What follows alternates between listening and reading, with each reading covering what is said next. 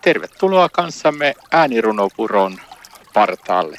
Ja mukana ovat siis täällä Tuomo Purman. Ja Ulla Mantere. Ja täällä ollaan taas Ullamajan kanssa äänirunopuron partaalla. Nyt minulla ei ole tietoa, että mitä me kuullaan seuraavaksi, mutta kerrotko Ullamaja? Hei joo, tuli tehty aikoinaan hänen Alzheimerin taudista runoa ja mennäisin nyt, no kuunnellaan nyt sitten tämä. Ole hyvä Ullamaja.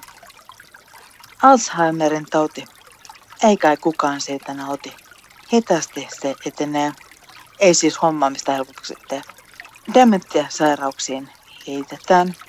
Omaishoitajaa tuskin koskaan kiitetään, vaikka hän joutuu tästä kaikkein rankimmalle.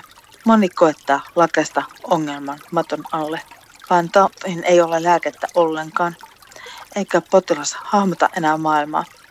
Paan sisällä pakettia. Ei mikään piuha enää toistaan kosketa. Koeta tässä itsesi koossa pitää, vaikka toisenlaisia ajatuksia päästä itä. Huutaminen ei auta ollenkaan. Saa potilaan vain vieläkin enemmän sekoamaan. Siis toimi itse harkiten. Löydät potilasta hymyn. Kiitoksen. Kiitos sulla Maija. Tämä oli hyvä ja ajatuksia herättävä runo ja tämä ohje, että löydä hymy on minusta tärkeä. Näin vietit kanssamme hetken aikaa äänirunopuron partaalla. Ja mukana olivat Tuomo Purman ja Ulla Mantere.